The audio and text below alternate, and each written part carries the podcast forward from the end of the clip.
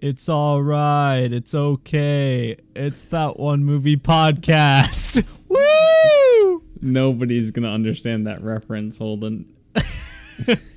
Unless you've seen the movie we've prepared.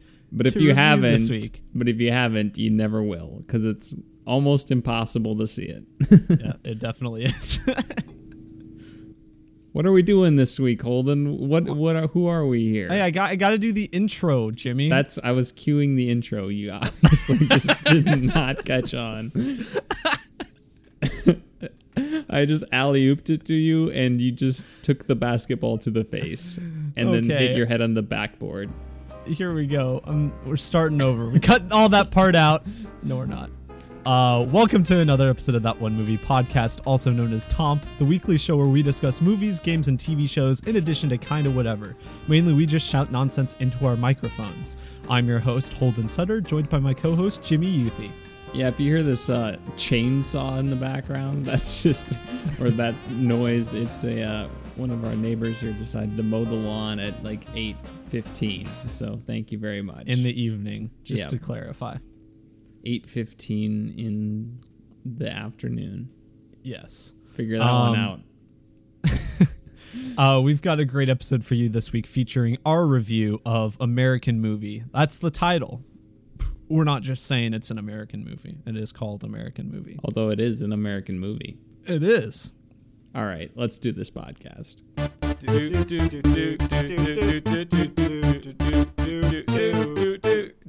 That one movie podcast. Tom. First, Jimmy, we've got to do the Toms. Oh, I am so ready this week, Holden. Actually, I, I'm not very. Good, I'm not very ready. I I wasn't really up to date on the news this week, but I'm excited to do this.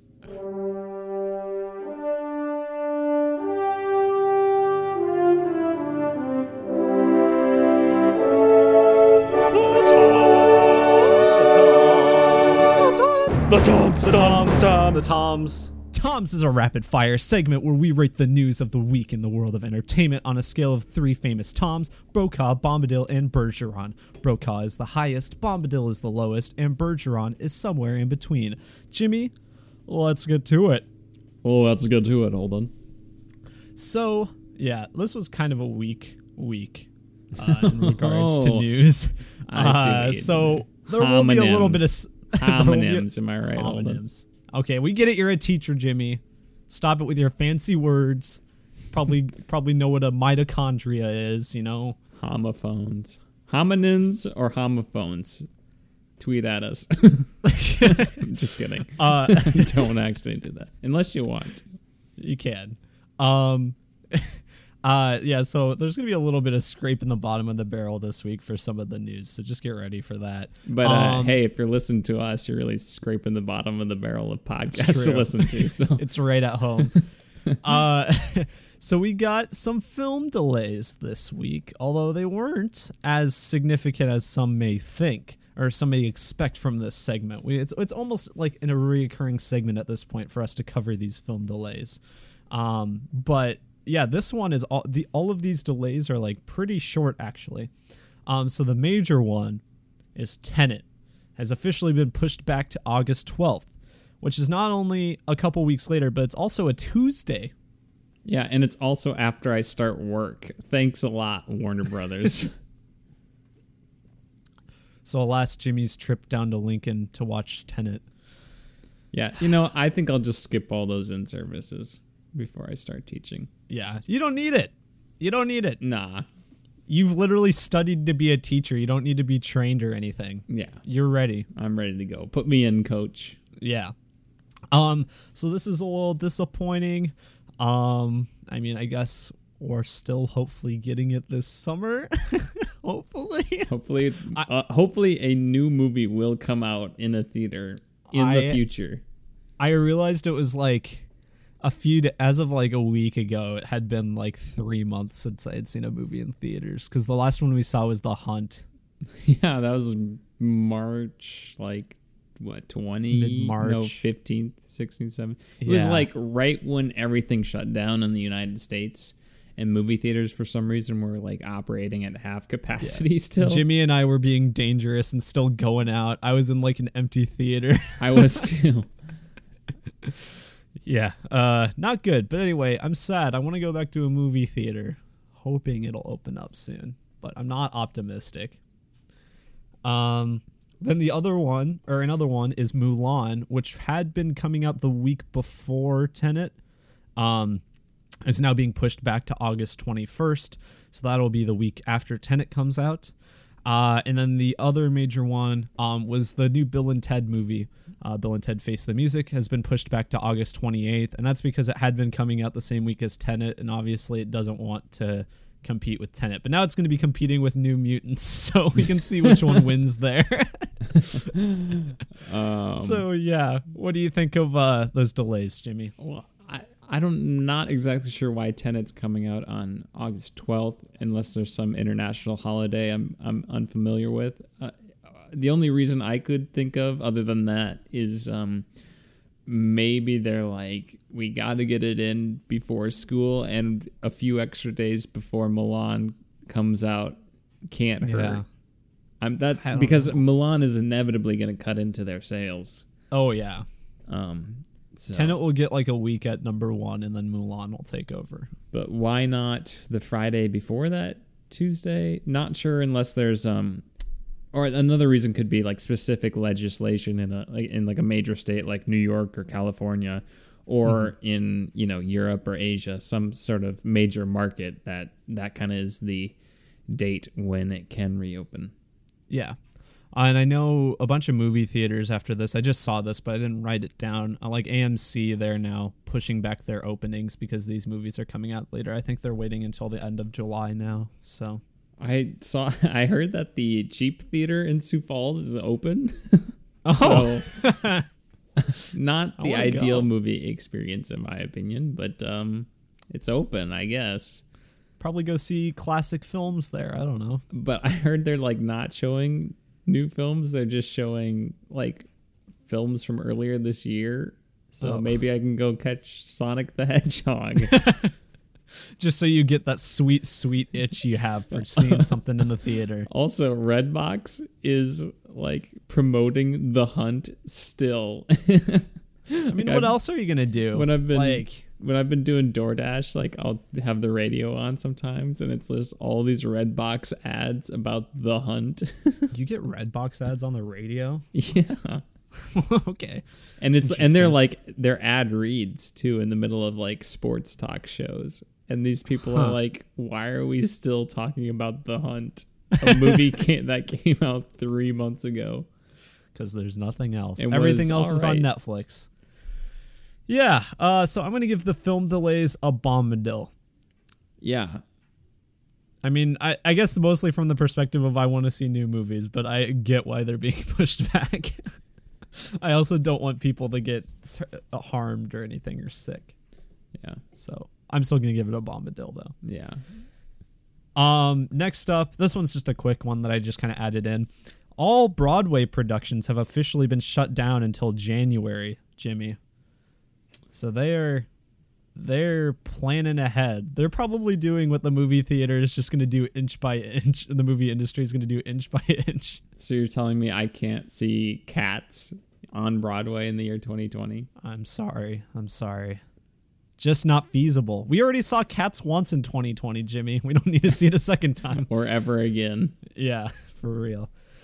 Uh, yeah. Okay, I'll give that a bombadil. Bombadil.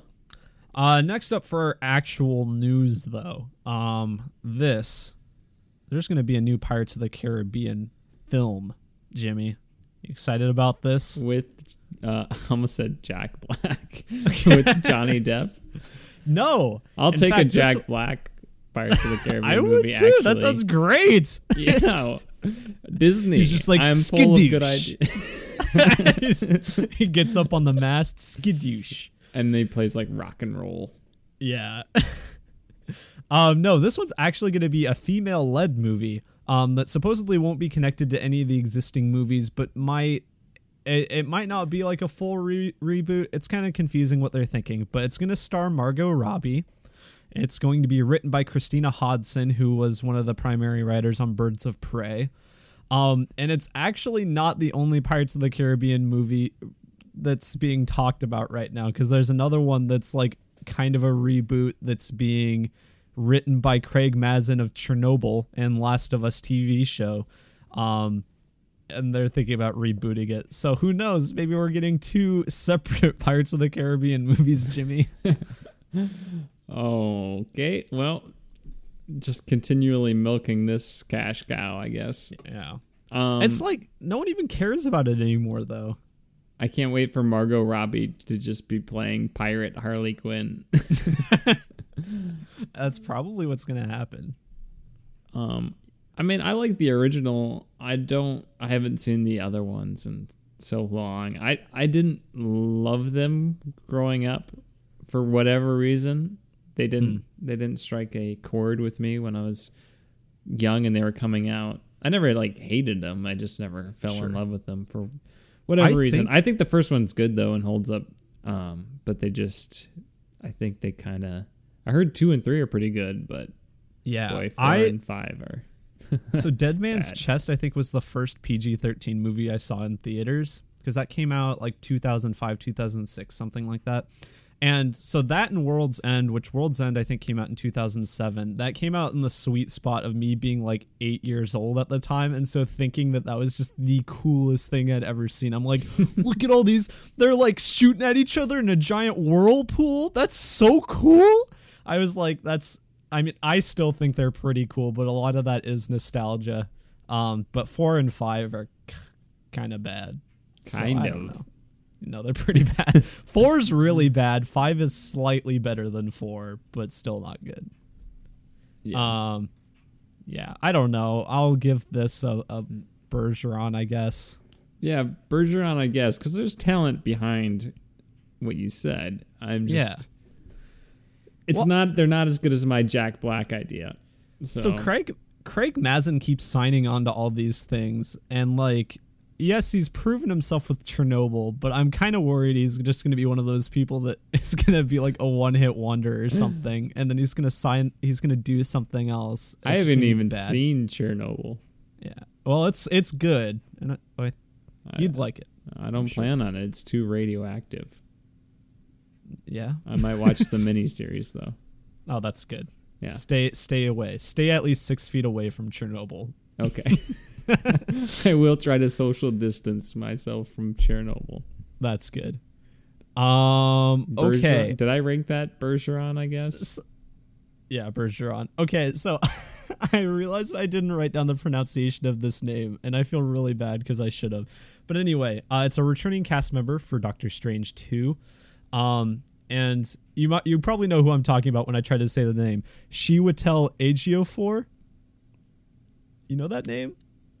I might know it if it wasn't butchered. I- okay, it's the lead. It's so it's the lead guy, um, from Twelve Years a Slave. I haven't you've seen, seen it. that I'm movie. sorry. Um, did that that one best picture, right? I think so. I'm pretty sure it did. Yeah. I haven't seen Um. Anyway, I'm sorry if I butchered that name. I meant to write down You the pronunciation. Almost but I certainly did. Hold on. I did. I, I admit I did. Um. Anyway, but he was in Doctor Strange one, uh, as like Mordo, who was kind of the other wizard, um, alongside Doctor Strange, and leaves at the end of the movie because he's angry that uh, Tilda Swinton used dark magic or whatever. But anyway, he's confirmed to be in Doctor Strange 2. This is a good sign, at least in my book, because uh, Baron Mordo, who he played, is kind of like Doctor Strange's arch nemesis, uh, very lar- big villain and big presence in the comics. And he's a talented actor. Um. So yeah, what do you think of that, Jimmy? I'll give him a Brokaw to make up for you just butchering his name. So, Yeah, I'll give him a Brokaw for that as well, and also just because I think I'm excited for him. okay. I don't know that much about Doctor Strange other than what's in the movies. I saw the first. I saw the movie once. Okay, back when it came out Yep. in a theater. So Yep. don't even know what it's like to go to a movie theater anymore. Nor do I. So long it's been too long. Um. So next up, uh, there's some stuff that came out about some new Scott Pilgrim stuff, and of course, Jimmy, I'm excited about this as the internet's biggest Scott Pilgrim fan who hasn't even read the comics, yep. has only seen the movie. And I am the internet's even bigger fan, not knowing there even were comics. So Did you not? Not until I just said that? I feel like I had known that before, but it was something I didn't know off the top of my head. So I'm gonna say I just don't know it. Okay. But I've definitely Yep, heard it's it based off of it's based off of comics. Just never internalized that knowledge. Um, Edgar Wright, in a recent um, interview with Entertainment Weekly, uh, said that there might be some new Scott Pilgrim stuff happening soon, but not in a film form or anything of that matter, because Edgar Wright's got enough stuff going on with movies he's making. In fact, there might be some sort of anime or other animation adaptation of the source material that's happening soon. Uh, currently, it's just in the talks as we as we speak, but apparently, like Edgar Wright thinks it's actually going to go somewhere, especially since it's like the 10th anniversary of Scott Pilgrim, and the movie has become quite a cult classic uh, since it came out. So yeah, what do you think, Jimmy? Uh, Bergeron, because I I don't really care. As you well know, Holden. Yeah, I I, think that's a care. good movie. Just isn't my cup of tea. Sure. Uh, I mean, I'm quite excited. I don't typically watch anime, but I mean, if it's Scott Pilgrim, I will watch it if it's anything, and especially if Edgar Wright has his hand in it, even if just from like a producer role or anything, or writer or something, I will definitely check it out. Uh, I'll give it a Brokaw. Um, this one, Jimmy, did you hear about this? Splash Mountain is being disgraced. Did you hear this? I heard that. I saw the headline. I didn't read the story. Yes. Like any critical Jeez. thinking adult. Well, the PC police are really taking over now because Splash Mountain, based off of the racist film "Song of the South," is finally getting a, uh, a Splash. Splash Mountain is based off Song of the South. Yeah, and a lot of people don't actually know that because um, so Splash Mountain. I've never been to Di- the Disney parks, so I'm just speaking from what I've read. I've been, but I don't think I went on that. Okay, but Splash Mountain, obviously very famous Disney ride, um, but it's all based off of like the animated portions of Song of the South, so it doesn't really have like any of the live action racist Uncle Remus kind of stuff um, from the movie. But it's still, you know, I mean, it's part of that film, and I mean, as by extension, a lot of people also don't know that the song Zippity Doo Dah is also from that movie, which is very present um, in that ride. Um, and so there's been a lot of outrage online as I was mocking at the beginning of this. I don't really care because it's being changed um, from a Song of the South theme to a Princess and the Frog theme, uh, which I think is great because apparently Princess and the Frog is pretty underrepresented at the Disney parks. Um, and it was a movie I liked when it came out. Also, it's not racist, so that's good. Um, yeah. Uh, what do you think of that, Jimmy? Um, I like how people are making a huge deal about changing the name and the theme of Splash Mountain instead of trying to make actual productive change in the world. So I'm Yeah. I'm glad we're concerting our efforts, focusing them here in an area where it definitely matters and makes Well, the most okay. significant impact. to be okay so this change actually apparently has been in the works for a while but i think a lot of news outlets have kind of taken it as oh we can like capitalize off of this since like, you know like all this controversy is going around and i think maybe it might have pushed it a little bit further forward the everything happening in the world um but this is just something that happened because people are complaining about it online like this has been talked about for quite a while so I'm I'm just it saying. I'm just saying. You're not gonna end racism well by yeah changing the theme of Splash Mountain. Like, like great. I'm not against it. Like good. Like representation is great, but like, I think we could focus our our, you know, our efforts towards more productive areas personally. So Bergeron I don't for me. disagree. I'm gonna give it a Brokaw. Good for good for Disney, I guess, who has a lot of money. Um, next up, Jimmy. Exciting news! Exciting news. There's a Twister reboot happening. I have not seen the original. You've never seen Twister? No, we owned the VHS, just never got around to it. Oh my god, Twister Holden, is Holden, I slept through an actual tornado. I'm not gonna watch a movie.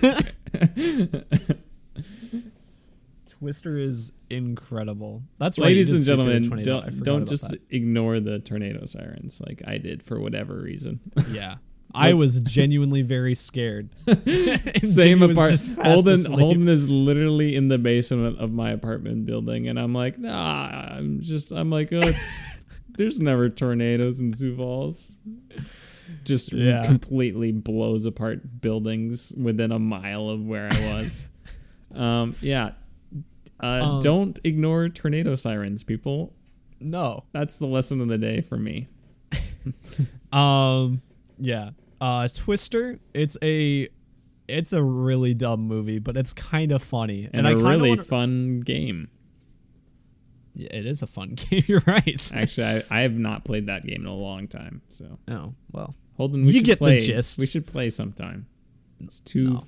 Um, the way Twister's meant to be played with two, Two fully people. grown adult men. Um. Anyway, the Twister reboot. Uh, uh, they're looking at Joseph Kosinski to direct it, who is directing the upcoming Top Gun Maverick and a surefire favorite of both of us, Tron Legacy. yeah, Um. um. Tron so yeah, Legacy, the movie that's a cult classic for what reason? Uh, I have lots of reasons. I mean, compared we'll to the watch or- it on the podcast sometime. no, we won't. we compared to the original Tron, I mean, I guess. It's great. um, I have it, all, it written in all caps here under Twister reboot. Who cares? So, I just well, like I said, scraping the bottom of the barrel this week. Uh, I don't, I don't want this. They need to stop rebooting everything. And I know everyone says that, but we're getting to a Twister reboot. Like yeah. they're really wringing it dry. I'm No. gonna give it a bombadil. Sure, Bombadil. Next up is one I know even we, we care about even less. Um, it's a they're ma- remaking Highlander, Jimmy. Like the You ever seen Toyota, Highlander? the Toyota SUV. Yeah, they make one every year, Holden. This they're making a fully news. electric one, Jimmy. Ooh, wow. Impressive. No, this is the of course the classic '80s cult film, uh, Highlander. I don't know much about it, so I'm not gonna try to talk about it too much. I just kind of know it's about like immortal warriors who are fighting each other to stay immortal or something, and Sean Connery's in it. I will only give this a Brokaw. Sean Connery is in the reboot. I no, he's not. He's retired from acting. He hasn't acted in anything since like 2005. Since uh, League of Extraordinary Gentlemen. I believe so. Yeah. um, but what's I guess kind of notable about this is it's going to be directed by Chad Stahelski, who is one of the or is the main director of the John Wick franchise. Um, it's apparently heavy Which in development one? right now. All Which one? three, I believe. I thought that two and three were for, by a different director. Well, two and three, I think. Well, I think Chad Stahelski is the one who w- maybe went uncredited on the first one and then did two and three. I can't remember. Maybe I'll look it up while I'm doing this. So he he definitely directed the good ones. You're saying so that's Uh, that's good. and at least part of another good one. um, yeah. Oh wait, did he not direct two and three? Oh no. I I know you guys are really you're really liking this. No, he did direct. Okay, he was sole director on two and three, but he co-directed one, and he's gonna direct four. Yeah. And he did the reshoots for Birds of Prey, which is why some of the action scenes are good and some aren't. Um Yeah, okay. So I mean, I don't care. It's they they say it might be a TV show or a movie. I don't know anything about Highlander. I, am just reporting it because maybe someone who listens will care about Highlander. Great. I'm going to give it a Bergeron. excellent discussion we just had. Bergeron. Well, do you have anything to add about Highlander? no, I probably would not have brought it up. Highlander 2 is considered one of the worst movies ever made. It has a 0% on Rotten Tomatoes. Pretty Well, incredible. that's because they haven't seen my movies, Holden. We'll add a link to Jimmy's YouTube videos in the in the description below. no, we will not. Uh, okay. Uh, final bit of news. Um, the Five Nights at Freddy's movie is moving forward, Jimmy. To what? It's Now? mov- it's ha- yeah. Fi- well, it's it's happening now. Five Nights at Freddy's the movie. oh, moving. For, I thought you meant moving forward, as in like they're bringing at the release date closer. No, oh yeah, my bad. Production is moving forward, Jimmy. It's happening on a Five Nights at Freddy's film. It's been in production since 2015, so like actually when the games were popular. Um, in a Z- Zoom Q&A, Jason Blum, because it's being made by Blumhouse, said it's rapidly moving forward. It's going to enter full production very soon. Scripts have been trashed over and over, so who knows? My question is, Jimmy, do you care about a Five Nights at Freddy's film? I mean, I I heard the VR game's pretty good actually, but really? yeah. I really liked the first couple games when they came out. I kind of rode that hype train, but once like the fan base became really cringy, I quickly ducked out of that. I was like, I do not want to be associated with this fan base. Um, I've never played any of them.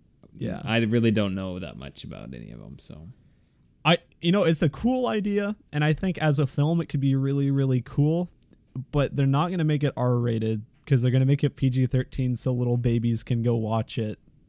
I so it's not gonna be scary, so I don't really care. I'm gonna give it a Bergeron, whatever. yeah, Bergeron for me, Holden. That's it for me, Jimmy. Like I said, scraping the bottom of the barrel this Um, week.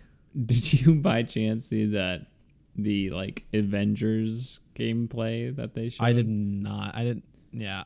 It Which, by the way, I forgot was happening. I forgot that, That game, was coming out. it was so I was like embarrassed for the people who made it. It looks like it's made from before Arkham Asylum. It just looks like a, mo- a video game made in, like 2007. it's like I know like the person who did the combat is the same person who, who is the head of it on God of War, but like I I don't know if it's just the camera angle in God of War that makes it work a lot better, but it just looks so outdated. Great.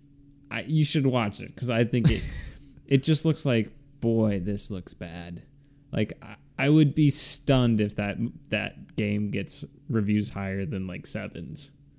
Yeah. Well, I mean, it's like I I'm surprised. I mean, I I think it's to be acknowledged just how little Sony is pushing this game. Like Sony has not hardly acknowledged it since I think it was E was E3 last year when we got our first gameplay. Well, I thought people were pretty excited about it then, other than like people freaked out about the character designs. Yeah. Well, people were, but I don't think Sony has like been keeping the hype going. Well, I mean, to be were- to be fair, they since then they had Death Stranding, Last of Us Two, and now Ghost of Tsushima.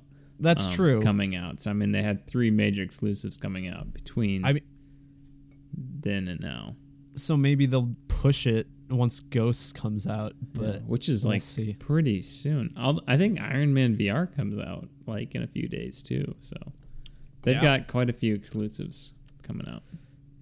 Yeah. I But, uh, kind of want to watch it, but I don't know. Um, yeah, I'm gonna give this. I, the gameplay is a bombadil. Like, uh, I I recommend you check it out because I I I mean I didn't really look at what other people were saying about it, but I was like, boy, this looks bad. And Maybe like the villain, the villain just looks like one of those classic like, oh, I'm the guy who makes all the robots. Kind It's of villain. MODOK, isn't it MODOK? Yeah, what? Yeah, whatever that thing is. Yeah, it's big head in a chair. and they're like, "This is the most dangerous threat the Avengers have ever faced, or one of them." I'm like, it's just a big head in a chair. I'm like, really d- doesn't look compelling at all. Yeah. He's going to make a big robot at the end of the game. You're going to have to fight him in. And I bet Captain America is not dead forever. They're like, Captain America's dead. He's literally I'm like, at the front of the lineup on the bo- game box art. Like he's not dead. uh, just like. It'll be interesting. I mean, I'm hoping I'm just wrong about it because it'd be cool to have a really fun Avengers game, but Yeah. yikes. Maybe they'll pull a Doom 2016. Everyone hated that game even when the beta came out for that. Really? Like every, everyone thought it was garbage. Yeah. Like well, part of the reason for that is Doom 2016 mul- the multiplayer isn't great and it was a multiplayer beta and people didn't really like the oh, sure. the gameplay demos that had been shown. I think it was just like rough footage and stuff. And so then when the game came out and the single player stuff was like excellent, people liked it. well, there we go, Who knows? Holden. That's the Toms for this week. Let's, It sure is. Let's you have do a our- random segment? Nope. Why not, Jimmy? We have one movie this week. Yeah. American movie. We got a lot to talk about. okay, fine.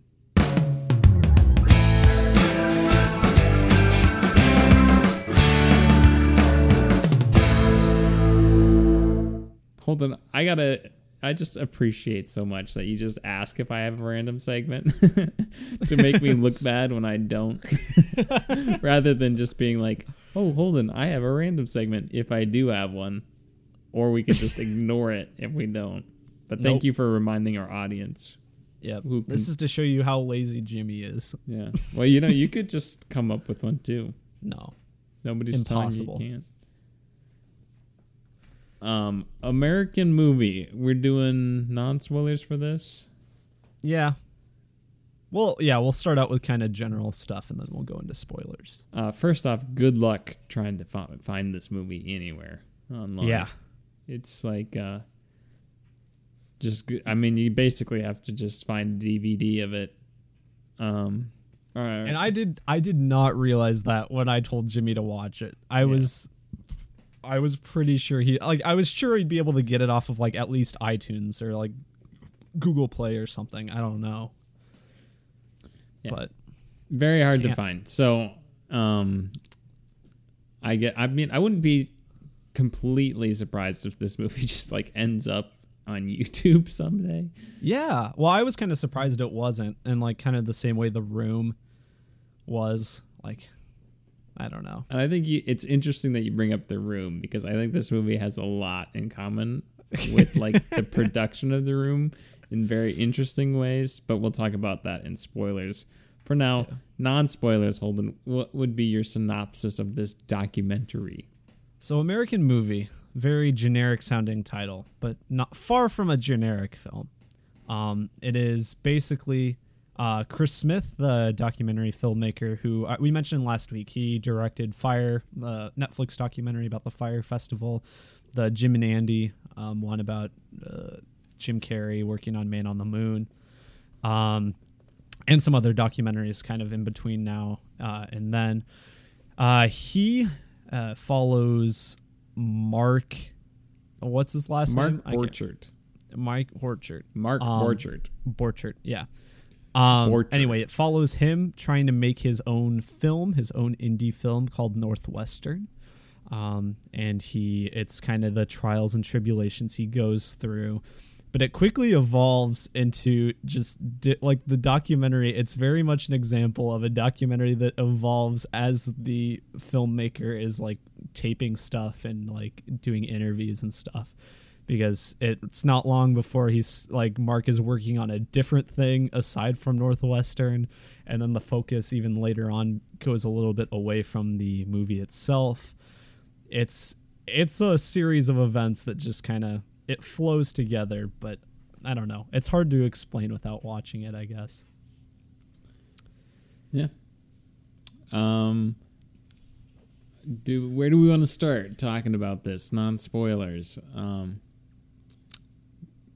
Uh, I'll preface it by saying I think this is my favorite documentary, and I think that came about upon I had to wa- rewatch it, or I rewatched it for this, but I also hadn't rewatched it that long ago, so this was the third time I had seen it, and I still think this is a very entertaining film.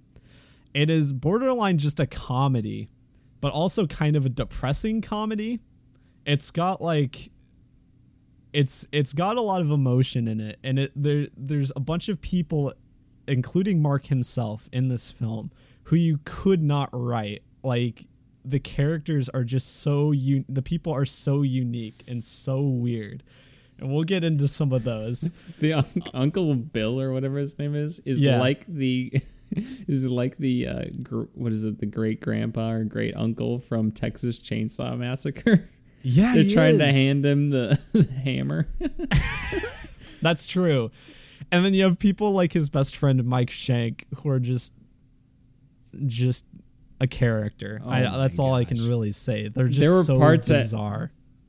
so watching this character Mike, his friend, there were parts where I was like, "Wait a second, was this actually a real documentary or is this fake?" Like I forgot Yeah. that it was real because this guy is so.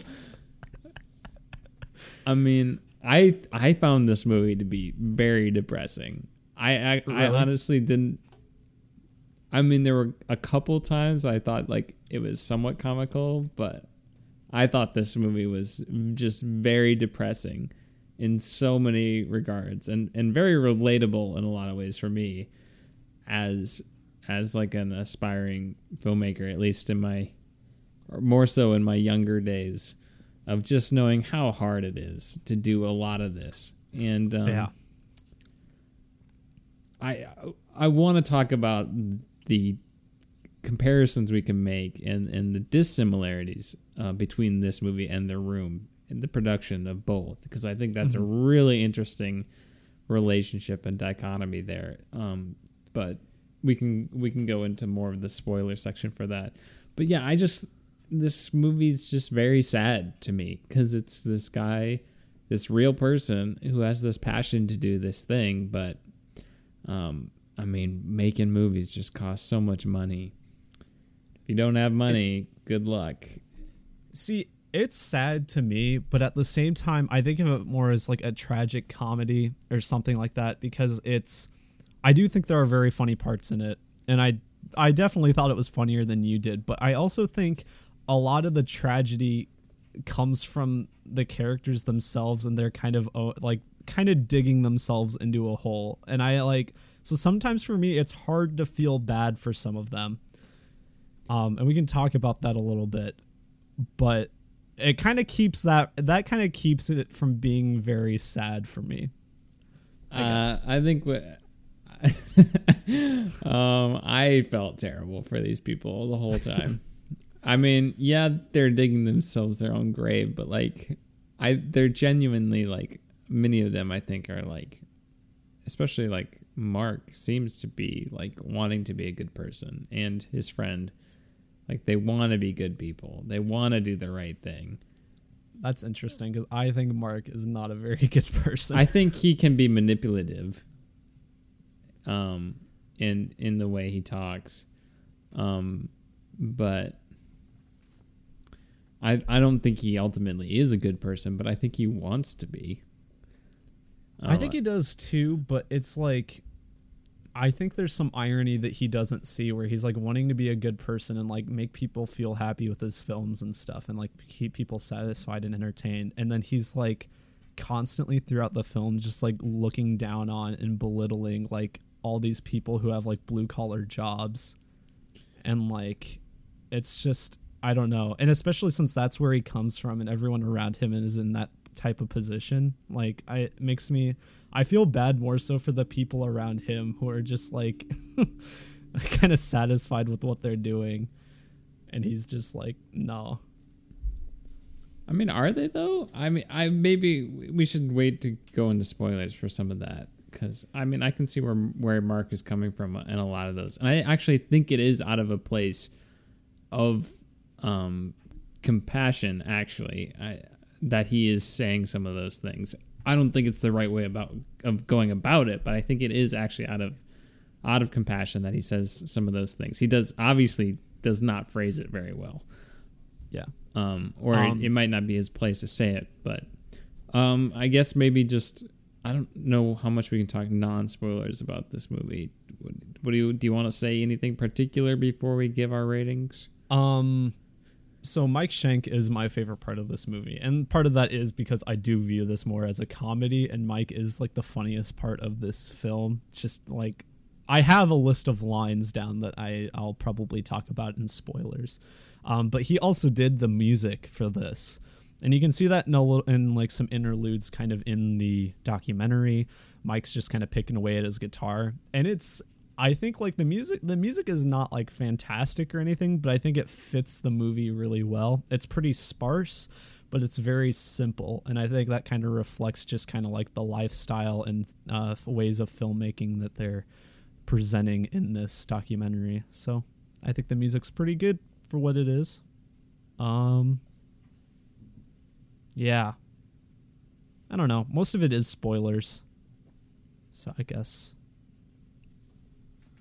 Uh, yeah. Uh, I I'm ready to give my rating if you are. Okay, sure. I'm gonna go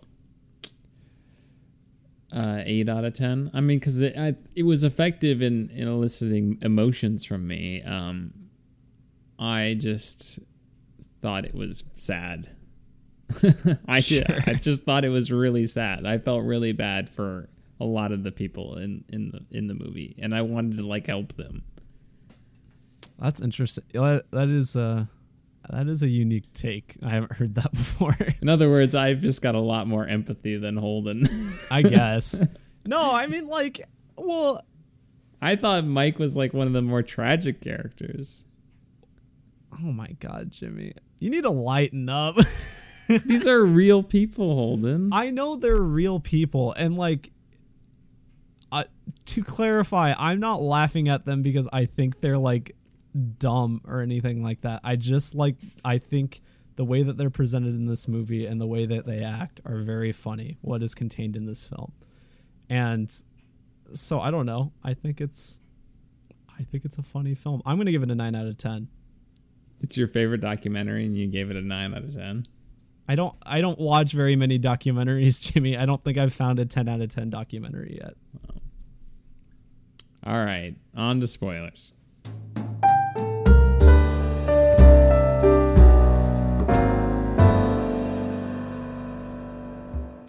So for me, a couple things I want to touch on.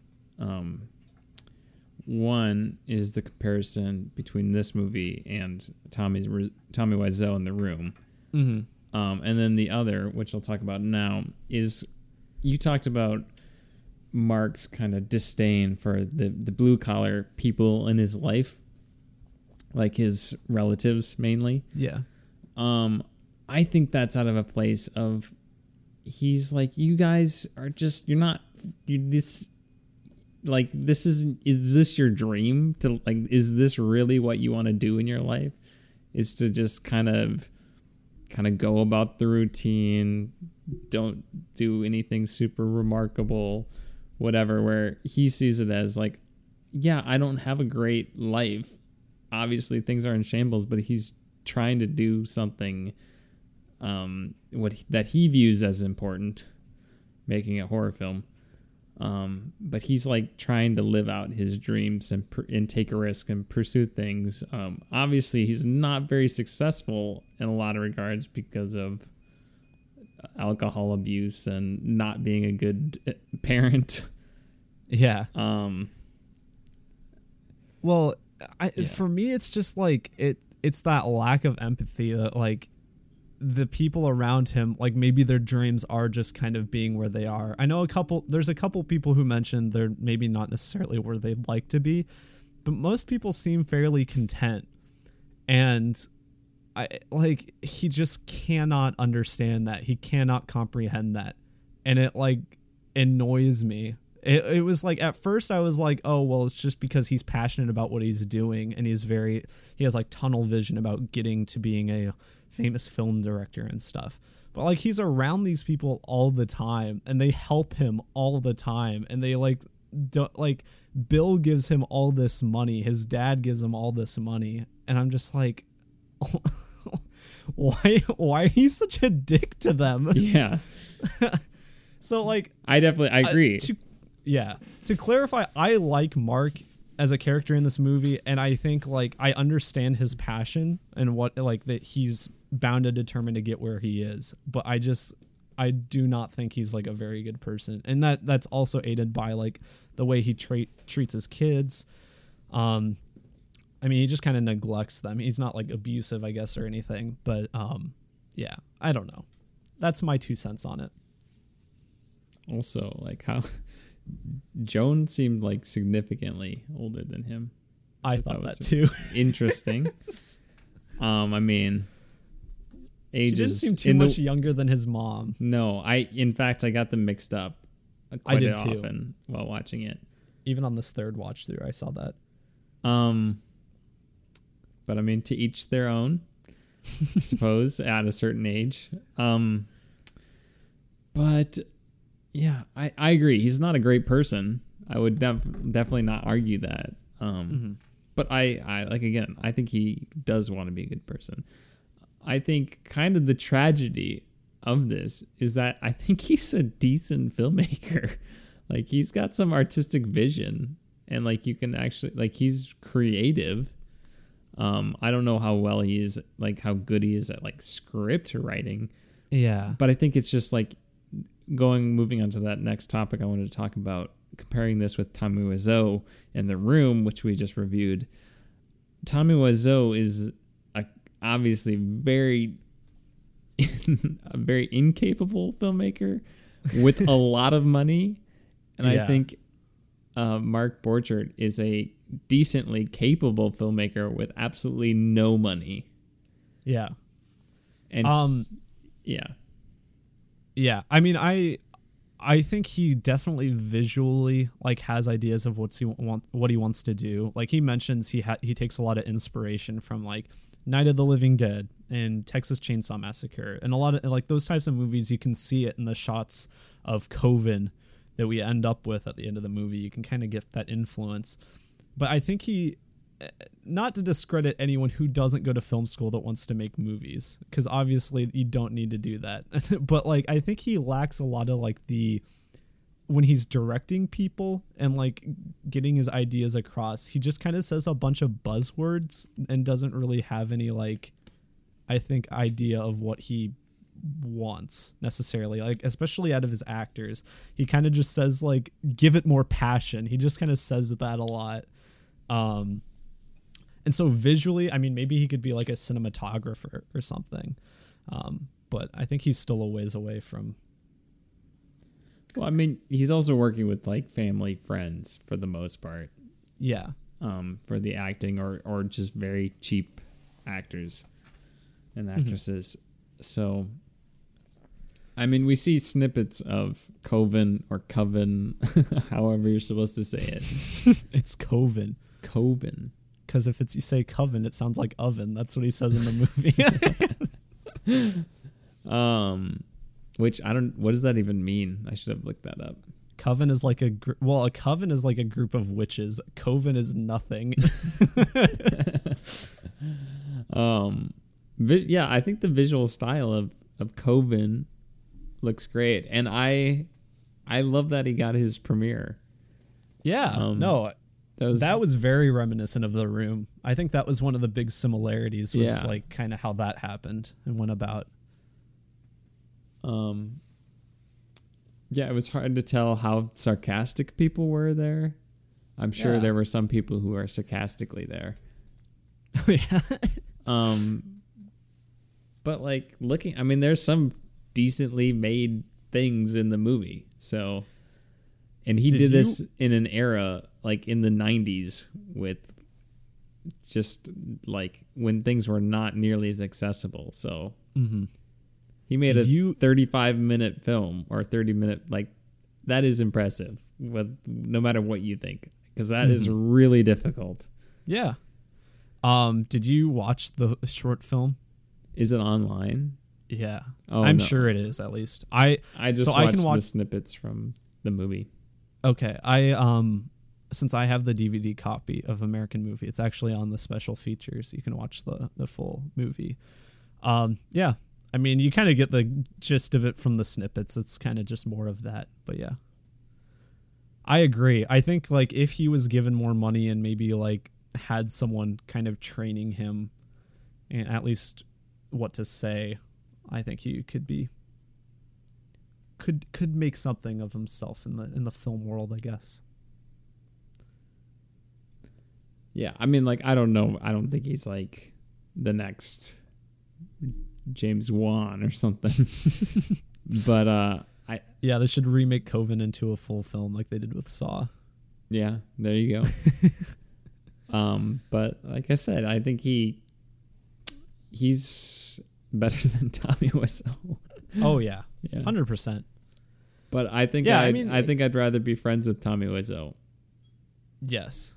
Well, you can tell like Tommy Wiseau is such a mysterious character that you can't really tell like if he even watches movies or anything. Like you can tell like Mark watches a lot of films and like has a lot of passion for filmmaking and stuff. Tommy Wiseau I think just wanted fame mostly and that was the avenue that he wanted to go down. Yeah, I don't know. Um yeah. Uh you I mean you talked about how like hard the filmmaking process is and I think this movie captures it just really well, especially like the editing process. Oh yeah, of, I mean it's hard, it's hard enough now. Like um, Mhm. then first off to just have accessibility to the stuff to make this movie is Mhm. the equipment that was necessary. I mean, it just was so expensive. You had, I mean, you literally had to shoot on film. It's not like, oh, that take wasn't good. Let's just delete it off the camera. No, you burned that into film. That was film that you purchased, and it's gone to waste now if you Yeah. don't get the take. Um, so It's- there's a lot of pressure to get it right. and it was so it like they make it look so arduous because ar- arduous arduous um because there's just so many like shots um and scenes of them like in the editing room just like slowly marketing all the different frames and everything and there's even at one point where they like lose two frames and they're like quickly digging through all of their film and everything i'm just like jesus I like I'm surprised they only lost two frames. I cannot I would not be able to keep track of everything. I'm so bad at that. But The ADR. yeah. oh, um, which is additional dialogue recording, something like that. It's, that's what he says. it's a it's voiceovers. It's Which voiceovers after the fact, which is kind of popular to do. uh, m- more so long ago than now. It still happens now. Mhm. Um, but like if there's a lot of noise going on on set or something, they'll have the the actors do a voiceover of the the lines. Um, so that's ADR. Yeah, Um, credit where credit is due. I did just make fun of or uh, point out that Mark didn't know what he was talking about, but he also did teach me what ADR meant. so, like, I knew what ADR was, but I didn't know what the acronym stood for. I guess before he said it in this movie. oh, I, he's definitely knowledgeable about the filmmaking process. Mhm. Like he he knows what he's talking about when it's like the film, the the lenses, the Yeah, like the technical aspects. Yeah, editing. sure. Yeah. Um yeah. Uh I don't know. I so we have been talking about a lot about like the filmmaking. I still think this is a very funny movie. And this is going to I mean it's not going to come off that way in this podcast just because one of us does not think that way. And so we can't have a funny conversation like I was hoping we'd be able to have. I'm But sorry, think- Holden, that I have a heart. Uh, okay. yeah, okay. Just to clarify, Jimmy's making me out to be the bad guy. This movie, this movie is very easily interpreted to be a comedy because I, I, because I watched it the first time with my girlfriend, um, not a little less than a year ago, probably, probably in the fall, um, and so I went on and started like reading stuff about it afterwards because I had never heard about it, and just like everyone thinks this movie is hilarious. Like Roger Ebert, he thinks this movie's like uh, he or I mean obviously rest in peace, he's dead now. Um, but Roger Ebert gave this like four stars as like this is the funniest movie I've ever seen. Wow. Like yeah, like I all these people are to think this movie's hilarious and Jimmy's over here like, "Oh, he's sad cuz he can't make a movie." that wasn't why I was sad. No, I know it's not what you're saying. I know it's not what you're saying. Ah, it's hilarious. He can't see his kids, and he has a bad relationship with all his family members, and his his good it's not friend a is straight comedy. and his good friend is a drug addict who's trying to get help, or he's trying to overcome it but can't. And he's also He is over. Abuses he's, alcohol. He hasn't used drugs in a while. He says. yeah. Yeah. Give Mike Schank credit where it's due. Also, I want to talk about Mike Schank, and I'm going to talk. About I the love funny part. Mike. Like I, he Yeah. seems like such a good guy. He's just genuinely like he. He definitely seems like a burnt out individual. He is not all there, but he has such a kind heart. Yeah, and he's like- just gen- he's genuinely there for Mark. Um, which by the way, when I was writing down notes for this, I kept switching Mike and Mark because they're Mhm. just so similar. But he's so I mean he's so nice. I mean like I said he did the soundtrack for this. He's just constantly like telling stories about his like not great past with drugs and stuff. There's that one part where they're doing the ADR screams and he just scream like Yeah. screams. that was I think pretty impressive hilarious. screen. Yeah, cuz like the entire movie he's just always talking like this, uh Mark, you know, uh you know, that kind of thing. And then like he just screams like bloody murder like the the I could- funniest parts is when he's just laughing, like Yeah. so, like he just keeps laughing. I uh one of my favorite lines for him was like towards the end when uh Mike is like smashing the car and then Mark is like, "Oh, Mike, was that cathartic for you?" And then Mark's like Mike's like, "Yeah." Do you know what that means, Mike? No. it's stuff like that. Um I like I like also like the line when they're in the uh, editing room and then Mike points at the cross and he's like, "Oh, that look at that. That's an unnatural cross. That means it's voodoo." And then Mark's like, "What? Do you think Jesus thought it was natural when he was up on the cross?" Uh, yeah, yeah.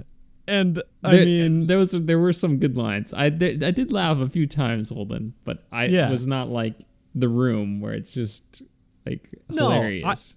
no. I mean, and part of that is, is like this is a well-made documentary, which I don't think we've like talked about enough. This is a well-made documentary. Um, yeah, it is.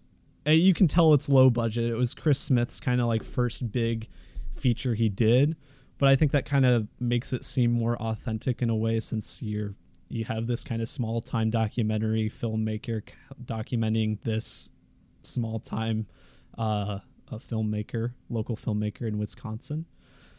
Um, and like I mentioned at the beginning, like the the plot, I guess you could call it, of the documentary just transitions so much because at the at the start you have Mark who's wanting to work on this full length film Northwestern, and then he needs funding for that film, so he decides to make his short film that he had been planning on Coven. Um, and that's kind of the majority of what he's working on throughout the movie. But then later on, it transitions to kind of more his relationships with people, um, and focuses on that quite a bit. And I just think like it's, yeah, I mean, I think it's a solid documentary, but I mean, to me, I think Jim Jim and Andy is far superior in a lot of ways and a lot more thought provoking. Um, so Well, I will not watch that until I've seen Man on the Moon. So oh, you haven't seen Jim and Andy? no, Oh, I yeah, that is that is a must watch documentary. no. Absolutely. Well, I haven't seen Man on the Moon, so I'll watch it after I watch that. Okay. Um, Maybe we should do that next week. we could, I guess. Um, I don't know. Nope. No, next week we, I have. We need to watch something next week. We'll talk about at the end. Yeah, I I do recommend that we do watch something for next week. I think that's a good, Good job. No, I know. I know what we're watching. Like it's set in stone. We're not avoiding it. Um, okay. I'm gonna find out You'll agree. you will agree when you hear it. It's not even like whatever. Um, Highlander. yeah, Highlander. All right, Holden. Um, do you want to say anything about anything else? Um, yeah, I think regardless, you guys should watch it and make it. I guess make the choice for yourself whether you think it's funny or not. Like I, I respect Jimmy's opinion, especially since he is, you know, like Jimmy is an aspiring filmmaker, and so he probably does see this in that way. Um, as he's I don't know if I'm a super like. I think I'd want to make a short film one day, but like, I don't think I want to make a Sure. feature film. That sounds like it. Well, it yeah, sucks. but you've had those dreams, I guess. Yeah, Um, and so that makes sense. Uh, but I guess for those of us who don't nece- haven't necessarily had those dreams, maybe it's just a bit more funny. Wow, some might Good job, say- Jimmy. You just some might say funnier. wow. Good job, Jimmy. You derailed this like what I thought was gonna be a fun conversation into something that was just sad. Yeah, I'm. I'm sorry. I didn't laugh at other people's misfortunes. That's your Skinwalker Ranch was so- hilarious. Let's move on. Jimmy is simplifying this too much. I want to clarify. I'm he's making me out to be the bad guy here. It's there are funny moments. There are definitely funny moments, but I think the the depressing aspects of this movie. I just felt depressed watching this movie the whole time. Okay, Yeah. sorry. I'm not I'm not okay. as cynical of a person as Holden is either. So. I am very cynical. That's true. I am incredibly cynical. Um, oh, I do. I did want to mention. I like the scene of um, Mark trying to shove the guy's head through the door. that was that was funny. Just keeps banging it. Like this guy's Yeah. just doing him a favor being in this movie. Just keeps banging in his head. He oh crap, man! Like, oh, this he's like, thing's not gonna break. Look it wasn't like scored properly i i i thought it was funny that the actor was like oh yeah i stayed on board or i stayed late to help him finish this scene because he was working so hard and then he just gets his head bashed in. that part I was pretty funny. and one last bit i did like the weird shakespearean actor guy who's just like pretentious as hell yeah, it's like coven. You know the way it's supposed to be pronounced. it's like no coven yeah no man, Good stuff. Coven. Where was stuff. it? Where did this thing take place? it was milwaukee i think or close to it Yeah, it was Well, they definitely were- wisconsin they were Green Bay Packer fans. yeah They definitely had like that Minnesota sort of accent. Coven, man. yeah Um, coven All right, hold on. What are you doing? What are you doing? What are you doing? No, what are you doing? What are you doing? No, what are you doing? What are you doing? Jimmy, what am I doing? I've been playing a lot of VR, Jimmy. Yeah, what have you been playing on the virtual reality? So I discovered this game. Well, so first of all, Steam has its summer sale going on right now. We're not sponsored by Valve, although we would gladly take a Valve sponsorship. So You could pay us a dollar. yeah, we, we take it. we'd, we'd sing your praises, whatever. Um, but they have their summer sale going on right now, so I bought a couple of VR games. Uh, one of them, and I didn't know this was a thing. There's a Westworld VR game. Did you know this? I I thought I knew there was like a VR experience. Is it a full game? It's like okay, so it's not very you could call it an experience. It's like a horror game though, more so. Um, but it's like 5 hours. It's like not just a short thing. Um, I got it on sale for 10 bucks, uh, and I think the price was worth it. It's pretty cool. Graphically, the facial animations are very impressive. Like they're I wouldn't I mean I wouldn't say obviously they're, they're like Last of Us 2 level, but I'm like for a game that came out a few years ago and isn't like a super AAA title, this is really good looking. Like the motion capture was great. Um, it's pretty scary at parts. It tells a good story and it kind of adds it adds to the Westworld TV show without like obviously having any sort of revelations that would not make sense to anyone who just watches the show, but it kind of adds to the lore and I like that world quite a bit. Um, and you t- you're in the perspective of a host, so one of the uh, androids. So that's kind of cool. Kind of seeing them become more self-aware from a first-person perspective. That's pretty cool. Um, then the other one I'm playing, and I'm really digging, Jimmy. I don't know if this is on PSVR. You might want to look into it. It's called "I Expect You to Die." Have you heard of this? Oh, this might be on. I think this is on PSVR. Yeah. Um, is this like kind of the? uh Yeah, this is definitely on PSVR. I expect you to die. Mm-hmm. Yeah, it's great. It's this game where you're basically like the whole plot is you're like the secret agent or whatever, and you're kind of thrown in these situations, kind of a James Bond esque kind of thing where you have to kind of stop the world from ending essentially.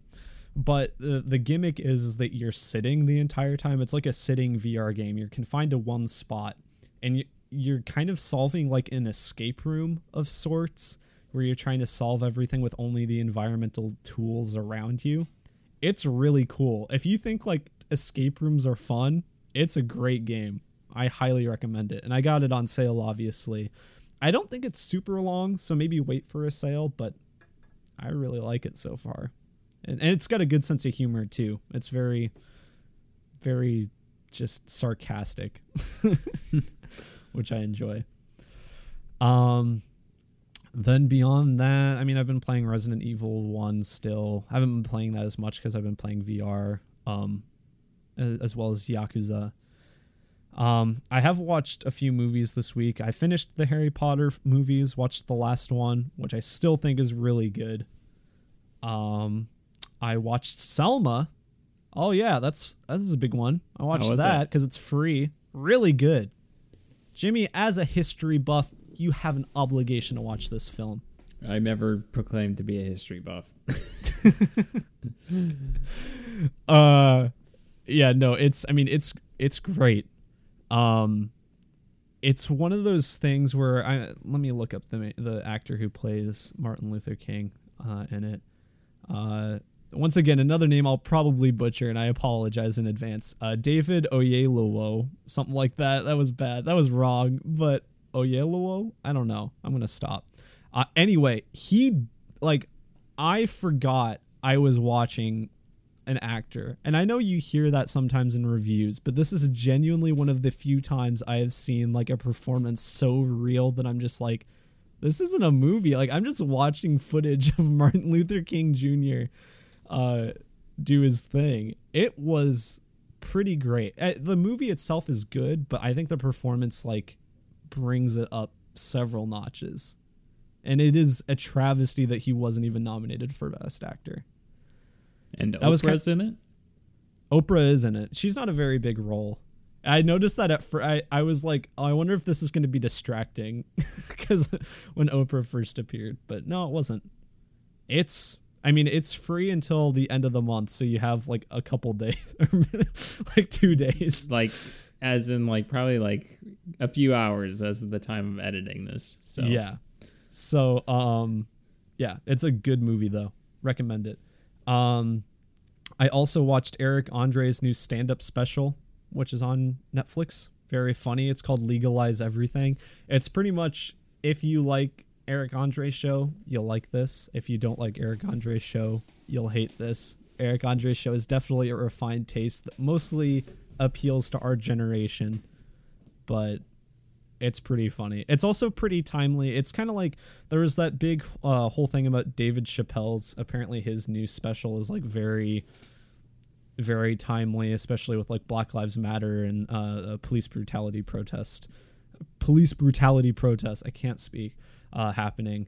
Um, but this one is this one is a lot more just silly, but it does touch on that. I won't get I won't say Eric Andre gets serious because of course he doesn't. But uh, yeah. And then the last thing I watched uh, was Monty Python Life of Brian. Um, have you seen that, Jimmy? I have not. No, Okay. I'm behind on my Monty Python.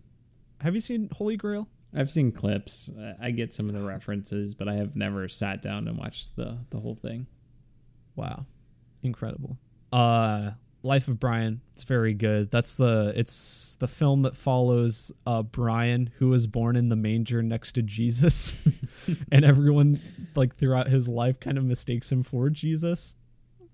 And it's it's pretty funny. I that's not ex- exactly accurate. I guess that's how the that's how the synopsis was explained to me. That's not entirely accurate, but I think if you kind of go in with that mindset, you'll enjoy it. Um, it's very, very obviously like religious in its satire. Um, it's very British humor. I don't know how to describe British humor aside from saying it's British humor, but if you've seen like other Monty Python, you'll know what to expect. Um, and yeah, it's also got some very like there's some blackface in the movie, and I was not expecting it. Oh. And and yeah, no, and I was I, I, was better watch it quickly. yeah. Well, I was 100% surprised I hadn't heard anything about it, but I think it's it's one of those things that it's got that it's also got some like jokes related to like transsexuals um or or uh, transgenders rather. Um it's got some jokes kind of about that that are definitely insensitive now, but all of that can kind of be seen as like satire and it, they're never like super mean spirited about it. So that would be my guess as to why it hasn't been made a hubbub just because first of all it's a product of its time. Also it's more like satire than anything. So I don't know. Um uh but yeah, good movie. You like Monty Python, you'll like that. That's what I've been doing though, Jimmy. What about you? um, documentary. I watched the uh, a couple documentaries actually this week. Um, I wanted to watch the Michael Jackson, not Michael Jackson, Michael, Michael Jordan, completely different people, believe it or not. the other MJ. There is a Michael Jackson documentary. Um, I wanted to watch the Michael Jordan documentary, so I bought a month of ESPN Plus, which is like Oh, five no. dollars. Nothing. Oh no, Jimmy. I know what you're Um, gonna say. It's not on there. It's literally the only ESPN documentary that's not on that's there. not You need a cable subscription to get it It's being added to Netflix though. outside of the United States. It's available Oh, is on that- Netflix outside of the United States. No, I thought this next month it was being added. maybe next month, but it's like available now outside the United States. Oh. Um, Yeah. I know. that was frustrating. Lit- I'm not even joking. Every other ESPN documentary is on there. I haven't seen the O.J. Simpson one, so maybe I'll watch that. But that is that on Netflix too? Or are there two? I think so. Wait, which one is the OJ Made in America? I think it's a Made in America. Which I one's think that's better? on Netflix. I don't know anything about either of them. Um, but there was a baseball one called Long Gone Summer about Long John Silver. Long John Silver. Yep. Long Gone Summer um, about uh, this very famous home run chase in 1998 um, between two players who uh, they found out were taking steroids after the fact. So kind of baseball, there was this huge strike in 1994 and they lost a lot of fans because of it. And this is kind of what brought baseball back, not only for those fans, but back into like the conversation as like one of the most popular sports in the United States. Um, it's very timely because baseball has been completely botching everything uh, with the coronavirus and with like negotiations between players and owners. It's very disheartening as a baseball fan. But uh, I'm craving baseball stuff because there has been no baseball all summer. So I watched this documentary. It was pretty good. Um, I think they definitely like glossed over some things. Um, but I mean, I'll take anything baseball related at this point. Um, and I actually watched another one, uh, documentary called Four Days in October. Um, for those of you who don't know, like the Boston Red Sox had not, they had like the curse of the great Bambino. It's called when they traded Babe Ruth to the New York Yankees. Holden, I don't know if you're aware of this. Um, Babe Ruth originally played for the Red Sox, and they traded him to the Yankees. Who's Babe Ruth? Yeah, who's Babe Ruth? um, and ever since that trade, they had not won a World Series until 2004, when in the round before the World Series, they were down three games to nothing in a best of seven series against their heated rival, the New York Yankees, who had beat them in a game seven the year before to go to the World Series. Um, and they are the only team in at least American sports to come back from a 3-0 deficit to win the series. I, I believe they're the only team to even like go to a game 7 after being down 3-0 and then they ended up winning the World Series too. But that's a very famous baseball moment and I watched that documentary as well. But the other documentary that I watched just watching all these documentaries Holden making up for you Wow. was uh 13th on Netflix. Oh yeah, I've heard that's good. Yeah, I thought it was I really watch it. I thought it was really compelling. Um I had it was a little bit of review since I had just taught about the civil rights movement in the spring in my student teaching, but I think they that uh Anna Anna Duvernay I but is that it? Anna Duvernay, I think. Yeah. Yeah. Um, I don't think I'm watching that one. uh, I think she makes very compelling arguments, um, and she, I like how she incorporated quite a few perspectives too. She she incorporated incorporated the, the dissenting opinion as well, and she kind of undermined it. I think pretty effectively. Um, but yeah, very statistically based. I thought a very compelling argument and interesting. Um, highly recommend it on Netflix. I think it uh, is very timely. I think it's something that you that we can all benefit from watching. Mhm. Uh, and then, of course, Holden, I've been I finished playing The Last of Us Part Two Oh boy, yesterday. What'd you think? Sunday, and my goodness, this game makes the Last Jedi look like a like like as divisive as golden retriever puppies. Holden, there are so many things. I hate golden retriever puppies. yeah, Holden Sutter, the only person in the world. Um, I'm the only person in the world. Yep, only person in the world. We're all robots. This is a simulation. Thank God. um there are just so many things that like I went I I there were so many times where I was like this is amazing to I hate this to what like nothing is happening to wow this is really good. Back to I hate this. Like all I got to say man is Neil Druckmann this without a doubt this is the boldest most ambitious single player narrative based game ever created. Like I there's like just complete disregard for like fan service in terms of like will this please the fans? It's like he doesn't care.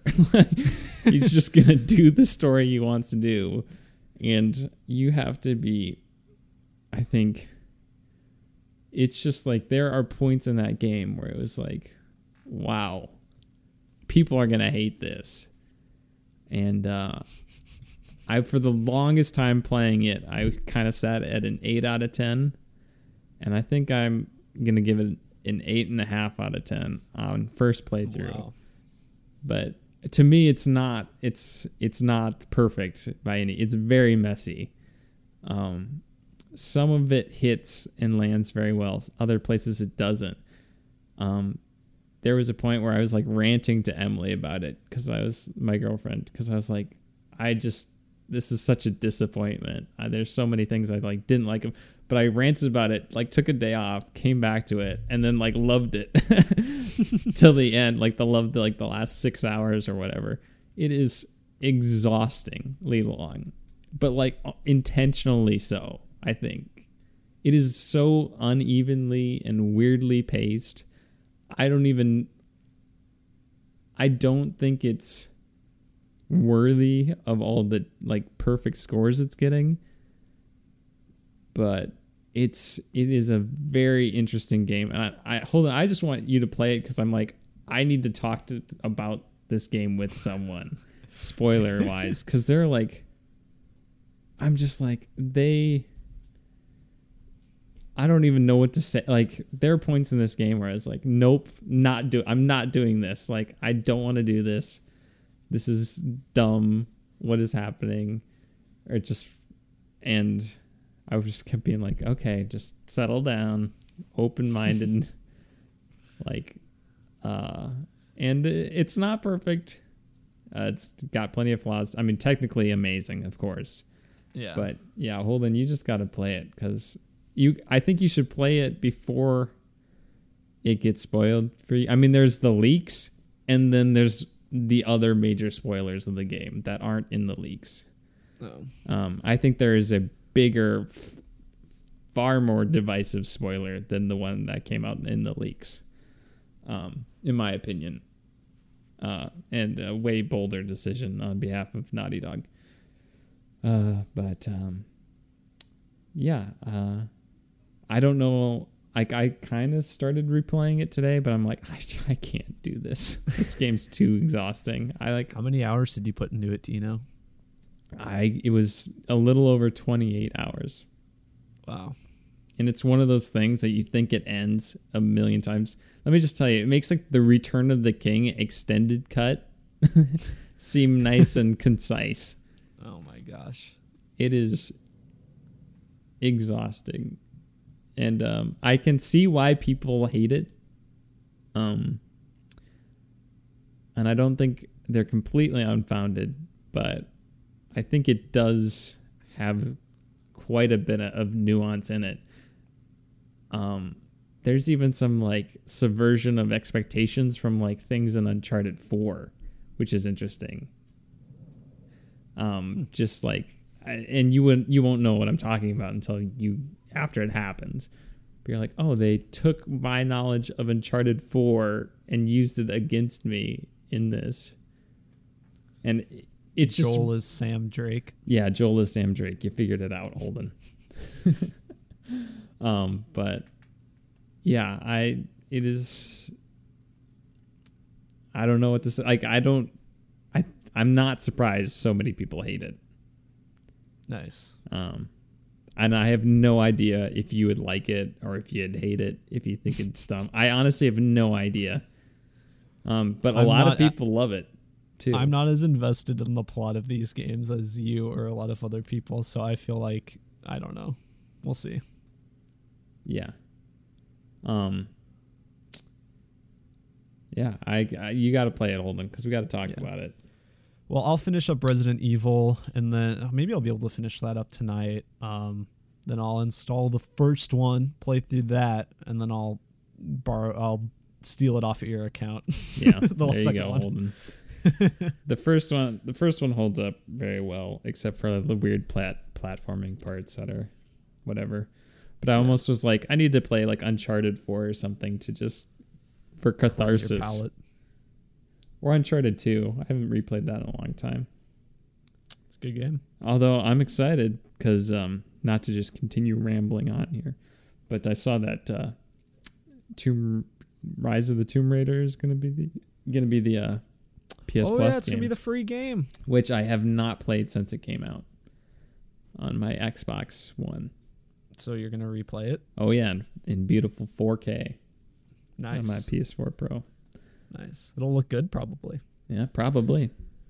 And then I might Uh, play Rise of the Tomb Raider one of these days, or Shadow of the Tomb Raider, Maybe. Rise You of the Shadow to. of the Planet of the Apes of the Tomb Raider. If it's free sometime, yeah, Yeah, the beginning Um, was good, but like you, you said, it kind of goes off the rails. yeah. Um. Yeah. Oh, Uh, Last of Us Part Two, also some very weird Resident Evil Seven vibes at places. Really? Yeah, Oh, that's like cool.